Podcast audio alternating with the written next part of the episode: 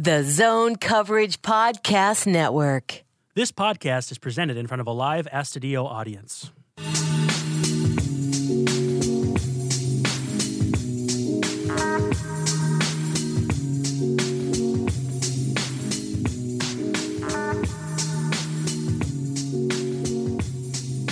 All right, it's Midwest Swing, part of the Zone Coverage Podcast Network. You can find Midwest Swing at Midwest Swing Pod.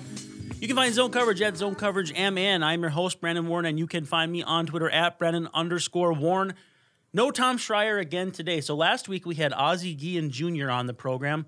We've got Justin Bailey back producing at I am Justin Bailey. No microphone near his mouth, so we'll uh, we'll just leave him conspicuously in the background. But good to have him back. Good to be feeling a little better this week. Last week I was dealing with walking pneumonia. This week I'm coming off being diagnosed with basically the beginnings of pneumonia, but I've been on antibiotics all week. Yeah, Bailey's just shaking his head over there. But hopefully fewer dump slash mute buttons for me to cough. I think last week's show, which went an hour and a half, had like 13 or 14 dumps. So, and, and that probably reflects on the show too with the quality it was. But um, we had a fun show this week. A friend of the a friend of the show and a friend of mine from Twitter at D or uh, sorry at Dianagram DB Firstman. How are we doing today? Good morning. I'm having a great great day and uh, great to be on the show. Yeah. So a lot of fun stuff to talk to you about. You're working on a book, which is going to be kind of the bulk of the program. But first of all, are you are you coming to us from New York? Beautiful New York City, Forest Hills, Queens. So how how far are you from like the heart of Manhattan, or how far from let's say Yankee Stadium? How far are you from Yankee Stadium? Uh, I'm about an hour on the train from the from Yankee Stadium, and about 15 to 20 minutes from Citi Field. Wow, not bad. I I went to Shea Stadium and the old Yankee Stadium in 2006, and then we trekked over to Boston. So I, I kind of hit the three stadiums there in relatively close proximity. However, the new stadiums I have not seen yet. Have you been to both of them? I trust you have to at least one of them. And, and what do you think? Uh, I have been to both of them. Um, the the new Yankee Stadium is is to to coin a phrase monumental. Mm-hmm. It is it is a, a testament to all that is Yankeedom, and it, it, it, of course it's excessive, it's overblown, it is in your face. Um, is it sterile? Yeah. Is it, Excuse does, me? Does it feel sterile a little bit, like almost like overproduced, like you're listening to an ESPN studio show or something? I think that would be an appropriate uh, commentary on it. I think it's it's it tries to be a little bit of everything. You know, they've got a Hard Rock Cafe, they've got their museum, they've got their, you know, of course, Monument Park is still there. Of course, um, they've got the bar in center field, which obstructs, you know, like tw- you know, twenty percent of the bleachers. Oh, jeez. Uh, they they they tried to do everything with the ballpark except perhaps have a Ferris wheel. um, so. I, I actually prefer Citi Field. Mm-hmm. Um, the the aesthetics of the ballpark. I mean, you're still it's still look, looking out over Flushing Bay, which is nothing to be uh, writing home about. But uh, it, the the concourses are nice and wide. Uh, the food is is reasonable and and plentiful, and um, it just feels like there's a more familial uh, atmosphere to it, and it seems more family friendly, and there are more. There, uh, there seems to be more stuff for kids to do that you know who might not be wanting to watch the baseball game, but maybe run off and and mm-hmm. you know do a fast pitch contest or something like that. So I think the the Mets have you know even with their uh, ode to the Brooklyn Dodgers and Jackie Robinson. I think they've done a nice job with, with their with their park with Citi Field. Have you ever been to Kauffman Stadium in Kansas City? No, I have not. Okay, so one of my favorite parts, and you mentioned things for kids to do. What I like about it is the outer edges of like the right and left field corners almost take you out of the stadium, but keep you in the stadium. In that there's grass and sidewalks, and then in behind center field there's like a little field for kids to play in, you know, like little wiffle ball fields and stuff.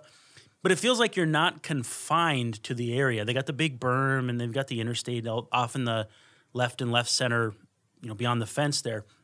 But I do like the idea that, you know, you can bring kids and they don't have to be confined to just their seat, which I mean, in a lot of ways, I've only been to New York once, but I feel like there's already enough confining you in New York space wise. Why not let your kids stretch their uh, legs out a little bit and go have a little fun? So I think I like that about how you've explained Citi Field as well.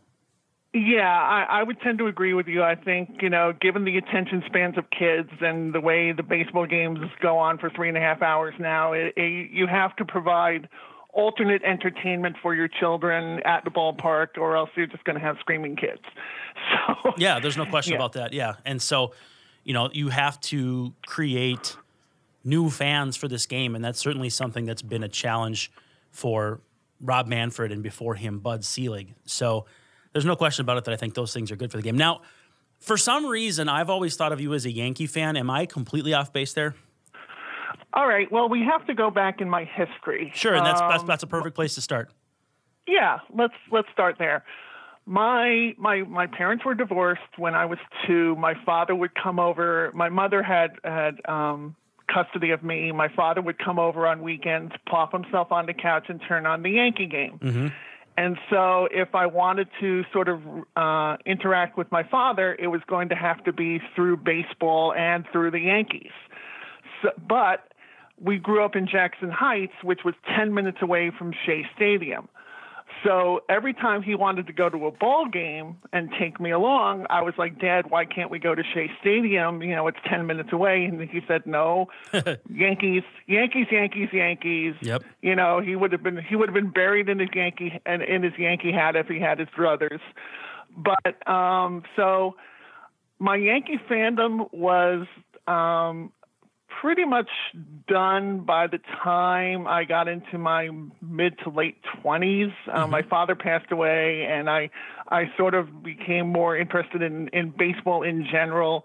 And of course, fantasy baseball means your your your allegiances are scattered all over the country in terms of who you follow and who you like. Um, so, but nowadays, I think I'm tending more towards the Mets.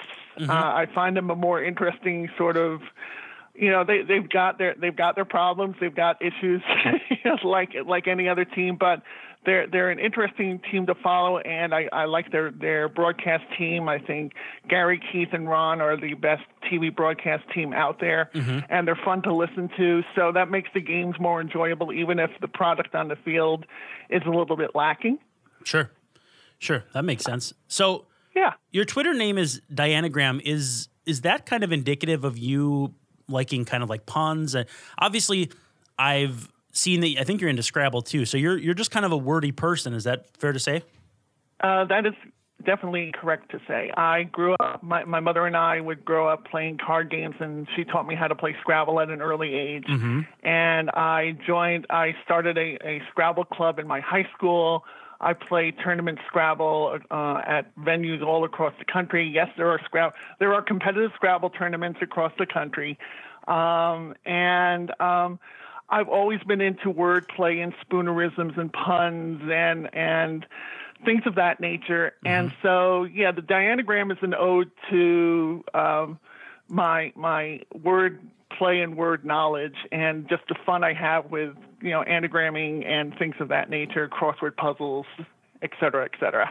So you you kind of explained already how you became a baseball fan. How I guess what I what I want to ask, and I, I'm going to try to be delicate here, is is is that a pleasant memory for you or not? See, I I grew up watching baseball with my grandmother, and it's a pleasant memory, even though she died when she was young and I was young. But at the same time, too, it's like, yo, I wish I could have had more time with her. You, you know, you talk about your parents being divorced and your dad coming over and, you know, kind of forging the relationship through baseball. Maybe that wouldn't have been your first choice based on your age. Uh, i- so is, is becoming a baseball fan strictly a pleasant memory for you, or is there some negative to it as well? Well, I, I think there is a added importance to what baseball means to me because it was the the the pathway w- in which I managed to connect with my father. My father um, had mental health issues. He was paranoid. He was delusional. He was agoraphobic. He he had a, he had a litany of issues, and um, really the the connecting viaduct for me with him was baseball and i i I just took to it. You know, mm-hmm. you know, Doris Kearns Goodwin is the same way with with you know telling her story about growing up as a baseball fan because of her uh, because of her father. Um, it's it's not just fathers and sons; it can be fathers and daughters. And I'm an only child, and um, I didn't have to fight off you know siblings for my my parents' attention but baseball for me struck so many different chords in terms of the beauty of the game, its its its simplicity yet its complexities in terms of um, you know just the the the athleticism and the you know there was numbers involved and I love numbers. I, I, I crunch numbers all day. I'm a data analyst. Mm-hmm. Um, and just the, the history. There, there's so much history to the game, and it's interwoven into the American American uh, history itself. It is such a, a, a, part of the American fabric. Of course, it's a national pastime. It, I think we all have, you know, some attachment to baseball, and for me, it was, you know, it my having my father as as you know as who he was if if the if baseball was going to be the way I was going to connect to him, then that's fine. It, it there is no there's no sort of sadness in my baseball affinity. There's only happy memories and and opportunities to meet new people and there's you know every game is different. You know every every mm-hmm. outcome you something you've never seen before will happen in a game. Uh, there's just a beauty to the game that I really really appreciate on on many many different levels. Now, how many stadiums have you been to, and, and which one is your favorite? I have to ask about Target Field too, if you've been yet, and hopefully someday, if not, you will. But I ha- I have been to Target Field. I'm a member of SABR, sure. and they have na- they have national conventions, you know, each year. Uh, going from city to city to yeah, city. And a couple, like of years, a couple of years yeah. ago, we did go out to Minnesota and we went to Target Field. Uh, I love I love the view. It's uh, and the stadium's quite nice. I would have to say that um, I've been out to what what are they calling Safeco now? uh, is it it's uh, T-Mobile, I think. T-Mobile Stadium, yes. Well, when back when it was Safeco, I went out there and I thought aesthetically the, the stadium was beautiful. The the concourses were wide, the food choices were nice. Mm-hmm. Uh, the view from the stands uh, is terrific. Uh, Petco was wonderful too. I love the downtown venue. Um, it's nice to have something to look out beyond the field and, and see some aesthetically pleasing, you know, landscape. You know, like PNC Park in Pittsburgh is, is beautiful. Also, mm-hmm. I finally got to go there last year, uh, a couple of years ago.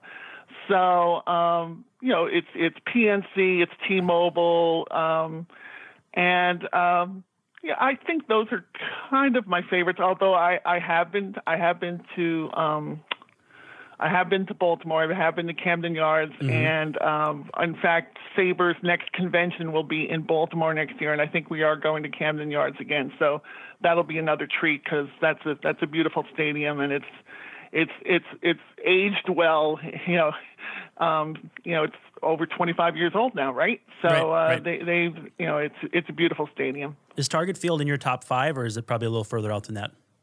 Um, I don't think I have enough data on Target Field. I've only been there like once or twice. Uh, we need more uh, data. It's, it's it's it's representative. It's it's certainly not not a a non favorite of mine, but I wouldn't say it's it's top five. So you kind of briefly teased about what you do outside of enjoying baseball for work. What what do you do? I, I I saw on I think Facebook it said you work New York Department of Corrections. Is that still accurate?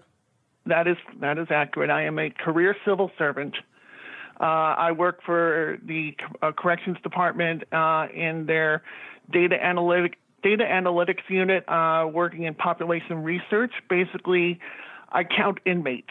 Oh. Uh, and I, I crunch numbers using SPSS and Excel and Tableau and uh, analyze population trends and share data with other agencies so I'm I'm in front of a computer, in front of a spreadsheet or or you know a template of some sort most of my days. Do you work on site or from home then? Uh, I work in an administrative building Sure. uh, across. Uh, we have a building across from LaGuardia Airport. I used to work on Rikers Island Oh, for wow. a time. That's pretty crazy. That that was that was a treat. Um, didn't get into too much contact with inmates themselves, but I did work on Rikers Island for a while. But we we we have an administrative building across from LaGuardia Airport. So you call yourself a career long civil servant. How many parallels are there between you and Cliff Clavin?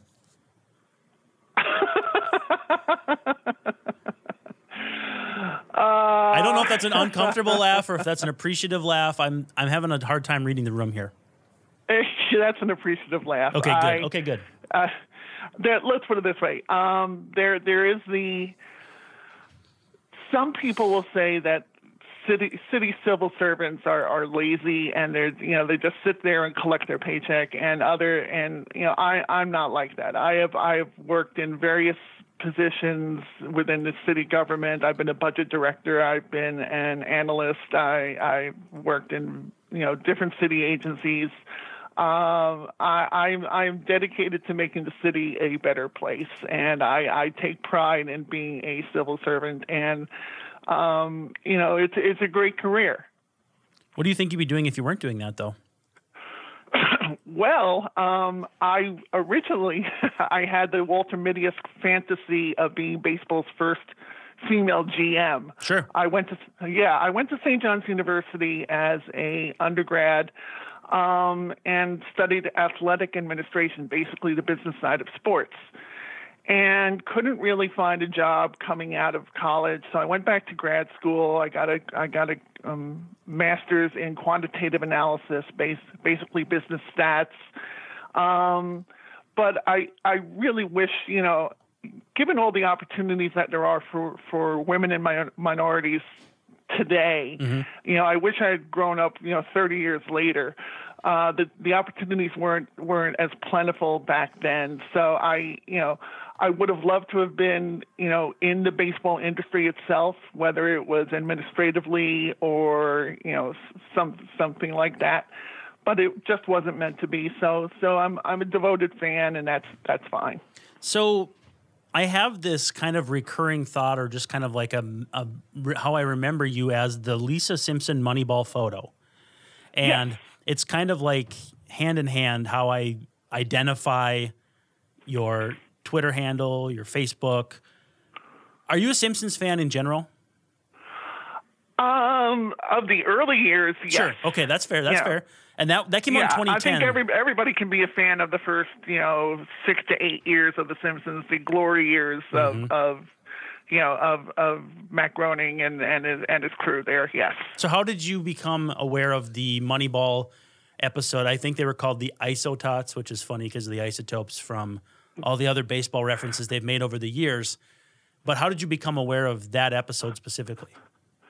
I, I, I pretty much had not watched much of The Simpsons in, in recent years until, you know, of course, the internet prompts you and says, "Oh, Bill James is going to be on on The Simpsons, and they're going to talk about Moneyball." And like, of course, you know, then you tune in and you watch, and you know, everybody's got a screen cap of various cells from from the show itself. And I just picked up on Lisa Simpson, you know, with all her books and her and her laptop, and I'm like, yeah, that's me. That I can relate to that. And uh, this this the episode itself was pretty funny with with them sitting at the bar and Professor Frink, and you know, they're just nerding out on statistics, and uh, I thought that was pretty funny. Did you? Uh, so you obviously remember the softball episode where, you know, they had Burns's ringers with I think Steve Sax and Mike Scioscia and a lot of names that maybe will identify more as early '90s fans than than maybe more modern day stuff. But that that to me is one of the best episodes, and I have to imagine it ranks pretty highly on your list too.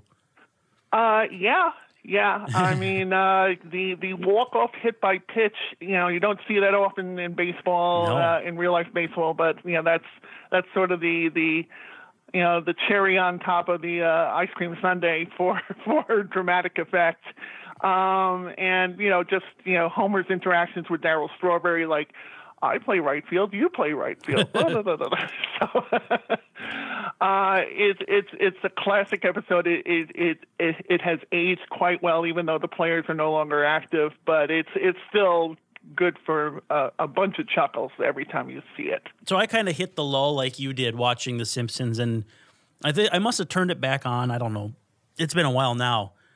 But Ned Flanders was married to Mrs. Krabappel, and I'm, I'm thinking to myself, man, you you stop watching for just 10, 15 years, and all of a sudden they have these characters marry each other. And just, I don't, I don't know, I, that was like the one time I actually thought I was kind of funny. Like, yeah, you know, it's not like I've been a, a, a an ardent watcher for the last few years, but that to me just kind of like turned my world upside down. Uh, yeah, that would that would rock my world too. I'm I'm not. I wouldn't say I'm a, a Simpsons encyclopedic, uh, you know, um, fan, but it, that you know, the, stranger stranger things have happened in, in TV history, but that's that's up there. So let's transition to writing for a second. What is, or what more accurately was, value over replacement grit? Uh, value over replacement grit was my um, blog from 2011 through 2018 when I stopped to start writing the book. Mm-hmm. Um, and it was basically going to be a amalgam of either quirky statistical uh, analysis or, you know, I, I've done everything from I had I had a column called Sabbath Metrics, which was analyzing whether Jew- Jewish baseball players did better or worse on the Sabbath. Um, and I I had I had song parodies based on player names where I would rewrite Christmas songs using only baseball player names. So there was there was something for everybody there. I had a I had the annual Pi Young Award for the pitcher whose ERA came closest to 3.14. Uh, there was something for everybody. It was a little bit off the beaten path. It wasn't meant to be taken too seriously. I didn't get into many serious topics little more at the whimsical side of baseball. I wasn't trying to be taken that seriously. I mean, I, I would occasionally do a you know a serious book review mm-hmm. of you know either baseball prospectus or or things like that. But it was really aiming for the sweet spot of you know we love baseball. We don't we we appreciate its beauty, but we also hey look, isn't this funny? Yeah, I, I have a strong appreciation for that. I have to ask you are you aware of the Twitter account Don Zimmer? Uh, yes, I am, and we are face we are we are Twitter friends, and we are Twitter fans of each other. Yes. That's it, so. For people who don't know, maybe I'm explaining this to Bailey, but this person takes baseball reference player pages and turns them into songs. So there've been like All Star by Smash Mouth, Old Town Road by I think that's Billy Ray Cyrus. I whatever the current version of Billy Ray Cyrus is. Um, it, it, it uh, Star Spangled Banner. Oh, I don't know if I have a favorite. I don't know if you have a favorite. Feel free to share if you do. But that's the kind of brilliance that reminds me that the internet, for all its warts, is a pretty great place too. Indeed, we all have special talents, and some of them are actually useful in day to day life. Um, it's uh, I haven't I haven't actually taken and and used face uh, used um, baseball reference photos, but I, I did link to baseball reference names in terms of my rewriting of Christmas songs. Mm-hmm. So I did the 12 Days of Christmas. I did Auld Lang Syne. I did, you know, uh, the dreidel song for, for Hanukkah. Oh, yeah. And I, I, I basically linked to player names, you know, um, it, you know, and Zimmer has has basically taken taken that and you know one upped me. He, his his work is is tremendous, and I'm I'm a big fan.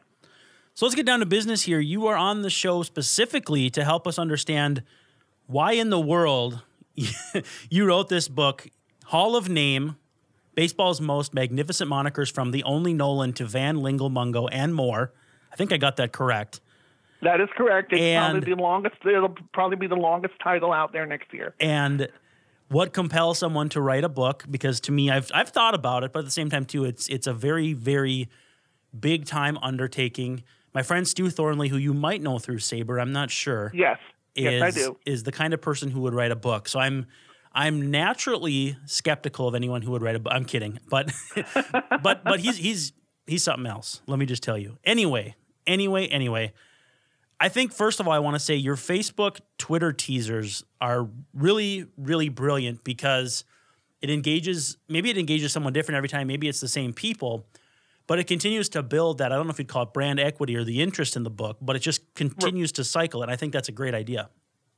Well, well, thank you. And um, the the book is actually a um, a continuation or a, a you know a maturation of a column that I had in my blog, where I basically looked at unusual player names and sort of dissected them in terms of their etymologies mm-hmm. and their uh, you know you know what their careers were like. You know, some of them some of them are are household names. Some of them had a cup only had a cup of coffee uh, you know, I did like Billy Jo Robidoux mm-hmm. and Doug Gwosdz and a few others. You know, I profiled in on my blog, and what happened was um, maybe 2018, mid 2018 or so, I, I got an offer to write a book um, on the Subway series, and uh, it would have been through, um, I believe, you know, it would have been a, a major undertaking, and frankly, I didn't really have the time. I had a full time job, but it got me thinking that you know I think I have a book in me. Mm-hmm. You know, I think I have something that wants to get out there in terms of you know blog posts are great. You know, they're they're but you know seeing something in print. You know, seeing something in real book form with pages and and photos and you know your name on the cover. There there's quite an allure. There's quite a a uh, sort of uh, uh, a thrill of having uh, something more you know personal and, and, and substantial to your writing credentials. And you know, people people have told me, you know, you're really funny, you're really creative. Mm-hmm. Why, you know, where, what are you going to do with this? You know, 20 years ago, you know, I had a, a literary agent come up to me and say, "You're, you know, you're really funny.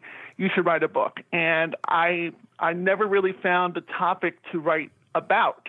I, I you know, I, I came up with various ideas, and what happened with the the names book was back in 2012, I approached a couple of independent publishers, niche publishers, mm-hmm. with the idea of writing this book, you know, the the the Hall of Name book, and they said to me, personally, we love the idea, but it just won't sell.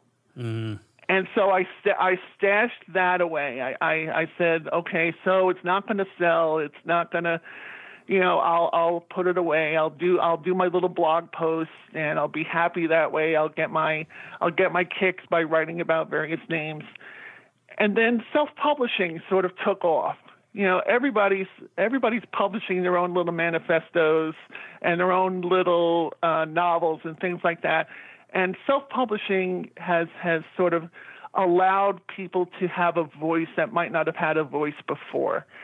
Um, and so when I was, you know, when I turned down the book deal for, uh, back in 2018 about the Subway series, I was like, well, I can still write a book. What can I write about? And so the the Hall of Name book came up in my mind again. It's like, you know, if I put my if if I, you know, nose to the grindstone here and, and churn and churn through these names, I can put a book together of like a hundred names. Uh, you know, in relatively short order of, of you know, their et- the names of, and their etymologies and their careers and the funny facts about their names.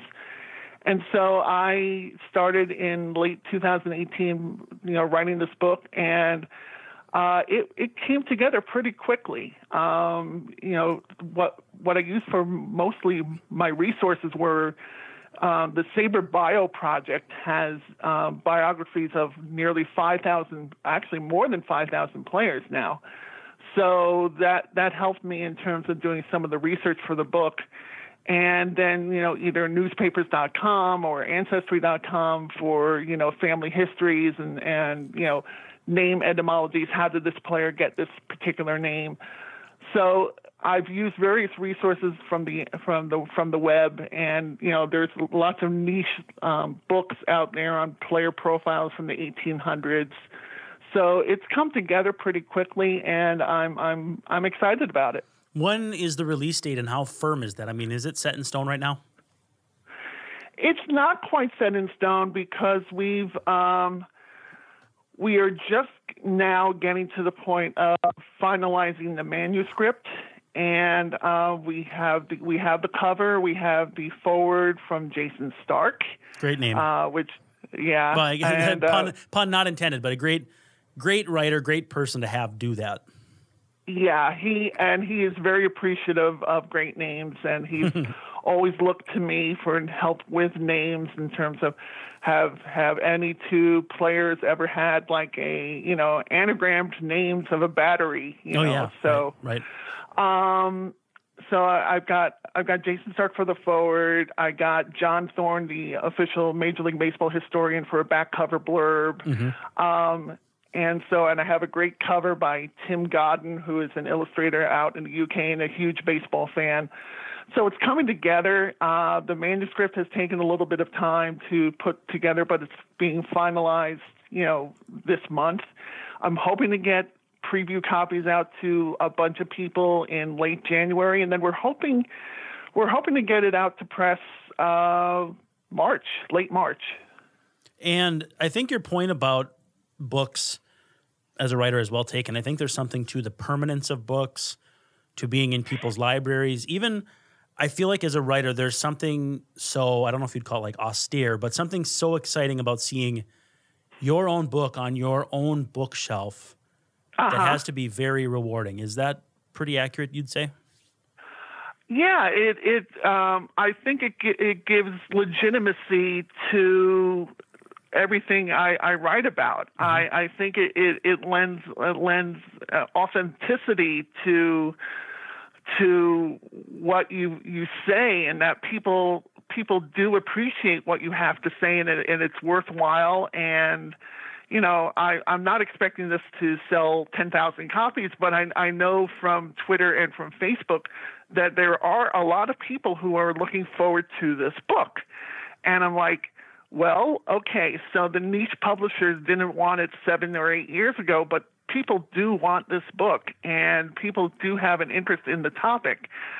So I, I I'm going for it, and it's it's it'll be a, it'll be one of the best parts of my writing career if I, you know, once this book comes out and and I have a hard copy in my hand, it'll be it, will be quite an accomplishment, and I'll be very proud of it. And I hope other people will take it take it and enjoy it in whatever way, shape, and form they like. Based on the village I've observed around you, I think that's likely to happen. Now, when this is all said and done, I mean, I know nobody ever writes their first book for the money, but which specific things do you think will be rewarding, and in which maybe ranking? You know, obviously you're you're going to scratch your creative itch. You're gonna you, you'll make a little money, I'm sure. Maybe a lot of money. I don't know. I've never written a book. Uh, will be a little of both that are rewarding? And then, are you going to do any book signings? Do you have anything like that scheduled? Um, I'm. Let me answer the second question first. Um, sure. I will I'm arranging with. We have a, a sports bar, a baseball really uh, baseball themed sports bar in Manhattan called Foley's. Oh yeah, um, I, I got to get there someday. Yes, you do. Everybody should make a pilgrimage to Foley's. It's right near Madison Square Garden. You can't miss it. Uh, I'm working on having a book signing at Foley's in early April. Um, that's not official yet, but um, but again, I'm self-publishing. It's hard to it's hard to get you know do my own publicity and get you know get you know time to and and a spot. You know, Barnes and Noble is not necessarily going to give me an evening to pub to promote my book necessarily unless I I really go to my local Barnes and Noble and say please please please. I don't you know so I'm I'm hoping that through word of mouth the book will sell and um you know, word of mouth, and I'm I, I'm going on every podcast and every radio show, and uh, I've got like 40 or 50 people already lined up for preview copies.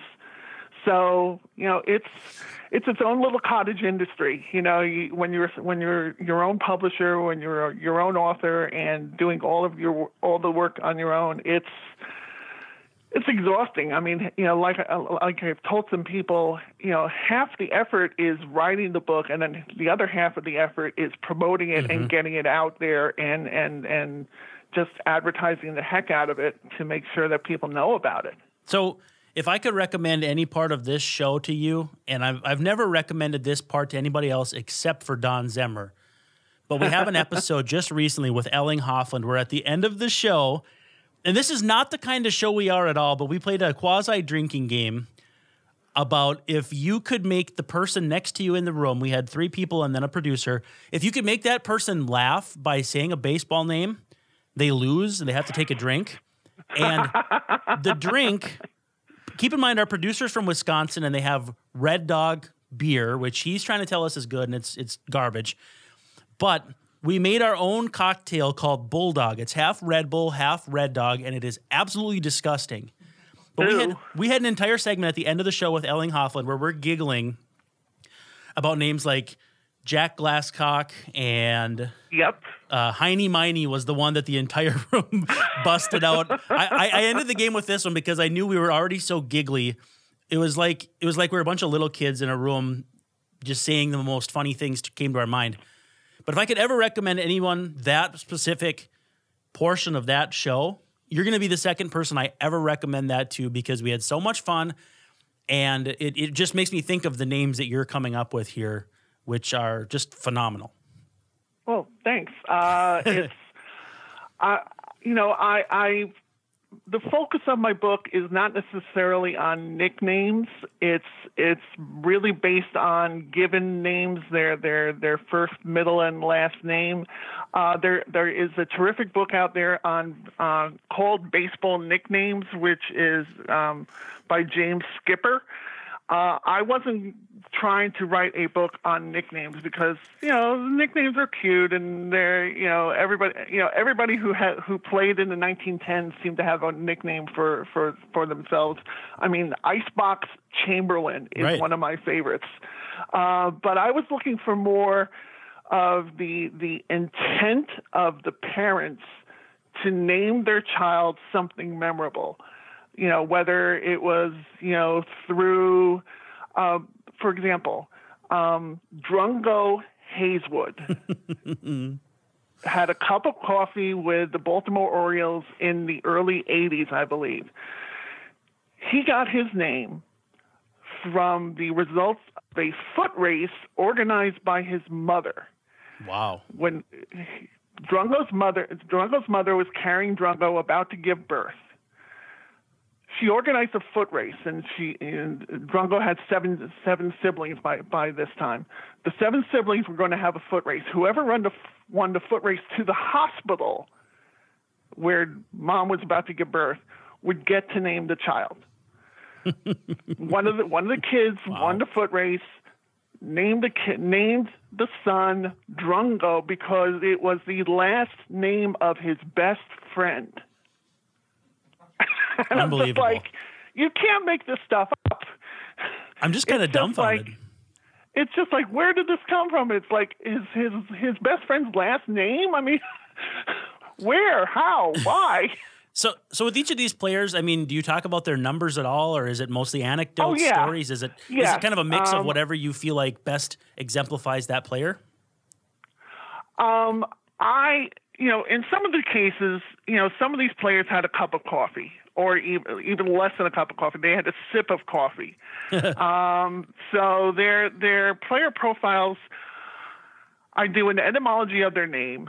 You know how they got. You know what what the the um, origins of their name are, first, middle, and last. Mm-hmm. I do what position they played, what years they played, their playing career, like how they got into baseball and what they did on the baseball field and whether they followed it you know after after they retired what did, what did they do so it's not necessary it's not just a book where i'm saying ha ha look at this funny name i want right. to i want to give the the the reader some sense of the person behind the name and so I think I've accomplished that. I have uh, a player profile section, and then I have a ephemera section, which is just little trivial t- tidbits about the person themselves.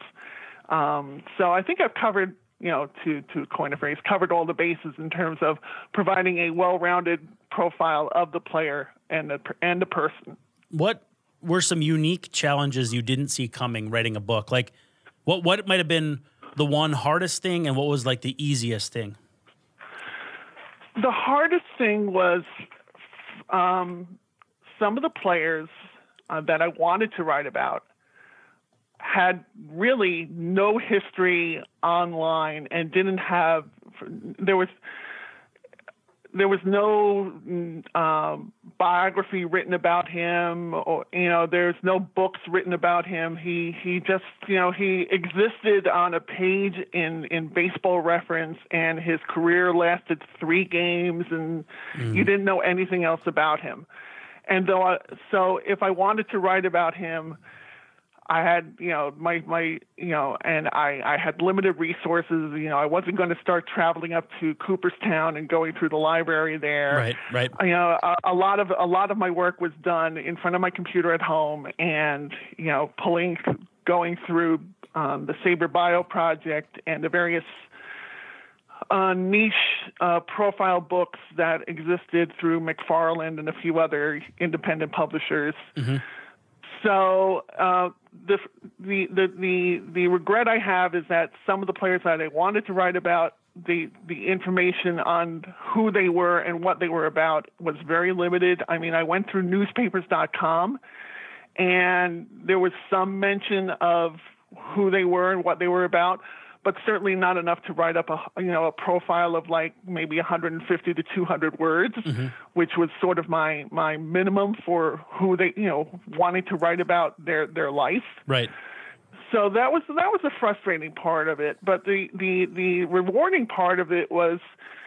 I, I I learned so much about these you know these players in terms of um, stuff that I, I you know I I just you know, it, I got a deeper appreciation for the the players who never really made a name, no pun intended, sure, never made a sure. name for themselves, but still had a life. Whether they served in the army or whether they uh, they uh, became an umpire after their playing career was over, or some of the some of the you know I I'm not, I wasn't a big history buff in terms of the pre 1900 players, but mm-hmm. I learned a, a hell of a lot just going through you know the profiles that I did go through um, either online or through uh, the books that I've researched. So um, that was the most rewarding part, just getting a greater appreciation for pre 1900 and you know early early 1900s baseball players. Yeah, and I'm sure there were some Moonlight Grahams who didn't do much on the baseball field, but became pediatricians or whatever. So fun for right, that. So, right, right. Two part question and then uh, we'll, we'll, start to get ready to let you go here, so you're not hanging out with us too long today. But uh, okay. how how many names do you anticipate profiling, and what percent of them would you say you were aware of before? Uh, I have profiled. This book will profile 100 names, and I would say I was familiar with 40, 45 of them. Wow. Yeah. What uh, what percent of them made you legitimately chuckle or? Tickled your I wouldn't say funny bone, but your creative word wit, I guess would be where I would put that. Oh, I, I was all, all about, you know, uh, praying that if some somebody's name, you know, tickled my funny bone, that there, there, there was a sufficient profile to be written about. Um, you know, people people of the internet age know of certain players already, like John Wockenfuss. You know, yep. great great name, fan yep. favorite from the Detroit Tigers in the 1970s and 80s, but they don't know of Jake Atz, ATZ, who supposedly changed his last name. He was supposedly born Jacob Zimmerman and changed his name because he they they gave out paychecks based on alphabetical order and one time they ran out of money before they got to him, so he Ooh. changed his name to Atz so that he would never get shut out of, of a paycheck again. As someone that's who's freelanced before, that's supposedly his, his his story. That was the that was the gig economy back then, I suppose. Yeah. That's tough. So um, I, you know, I, I'm just uh, the the the names themselves are are are magical. Mm-hmm. The the stories behind the names, and then the stories of their careers. Um, you know, um, that that just adds you know flavor to the book itself. And and it, you know, I've become a big fan of Kiki Cuyler and Mm, Hall of uh, Famer. because of because of his his career that I really didn't know about. I got to interview his great grandson Mm-hmm. for the book, you know, so that was that was a treat. So um, it's been a it's been a, a wonderful journey, just you know doing doing the historical research and and putting these putting these names out there for people to learn about. Yeah, I was going to say, I wonder if you won't get, like, I wonder if the book won't take on a second life with descendants reaching out saying, you know, thank you for profiling my great uncle who was a third baseman for the Boston Red Sox in 1941. You know, he got seven games. It's going to be kind of cool to see if it takes on that kind of second life. But is there anything in this last 45 minutes to an hour that we didn't touch on that you want people to know about this book specifically? Um, that I hope it it spurs interest in. You know, uh, there there are, there are a, a great many players. Um, I, I focused mainly this first book on players who are not active, currently active players, just because I wanted to have an endpoint for their careers. You know, in writing the book, I want I I didn't want to get tied into, oh, I have to update their career through 2019 while I'm writing the book in 2018. Right. 2018 Right. Um, if I do a second book, which I'm really hoping I can get myself to go and do, I will start including active players. And um, I've already researched, you know, and and filtered through a bunch of a bunch of lists. Um, the Lahman Baseball Database has, you know, the list of, you know, every player who's ever played in the major leagues, and I've gone through that list. Um, I just want to, uh, I, I want people to appreciate that yes, these players had great, memorable names, but they also had stories behind them. They had they had they had life and death struggles. They had they had addictions. They had they had uh, there were there were you know players of Indian descent. There were players of Jewish descent who suffered sling, you know slings and arrows of of you know of uh, anti-Semitism and and anti anti-Native Americanism, and um, there, there's just so many different stories for these players beyond the name itself. And I hope I hope people are appreciative of the player and the story. Now, I've seen the pre order page on Amazon. I'm prepared to put down some money for that. But where else can it be picked up, or is that still kind of in the works? Uh, that is that's still in the works. Uh, we're going through Ingram Spark, which is a self-publishing uh, house, and uh, they're going to be distributing through their their um, many different uh, venues. So I'll have further details and I'll let people know through Facebook and Twitter. Well, that's very exciting. Hopefully, I can pick up a couple copies to give away on the show for a little bit of promotional material the closer we get. Well, not the closer, once it's released, I guess. You can't give it away before it's out. but thank you so much for your time. Really appreciate you coming on the show, and hopefully, we can talk to you again real soon. Oh, thank you so much for having me, and uh, have a great day. So, for DB Firstman, Justin Bailey, this is Brandon Warne saying thank you so much for checking out Midwest Swing, part of the Zone Coverage Podcast Network. Rock over London, rock on Chicago.